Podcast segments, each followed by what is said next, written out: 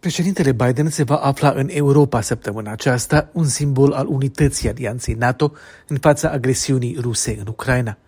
El va participa joi la o reuniune de urgență a Alianței Nord-Atlantice, apoi la una a Consiliului Europei și grupului celor șapte țări cu nivelul cel mai ridicat de dezvoltare. Vineri președintele se va deplasa la Varșovia pentru a discuta despre eforturile de ajutorare a refugiaților, Polonia având o mare majoritate a acestora.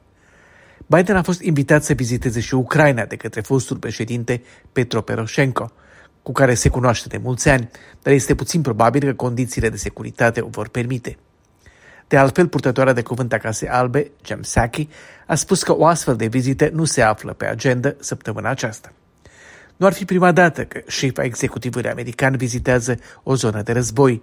Trump a fost în zona demilitarizată dintre cele două state coreene, Obama în Afganistan, George W. Bush în Irak.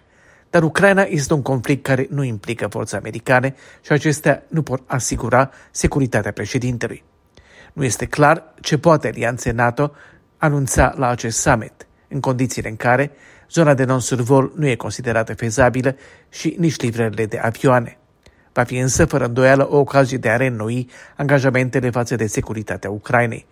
O posibilitate, arată presa, ar fi ca Turcia, a cărei decizie de a achiziționa din Rusia proiectile de apărare S-400 a fost criticată aspru la vremea respectivă de Statele Unite, să le transfere în Ucraina, a cărei armată are experiență cu o variantă mai veche a aceluiași armament.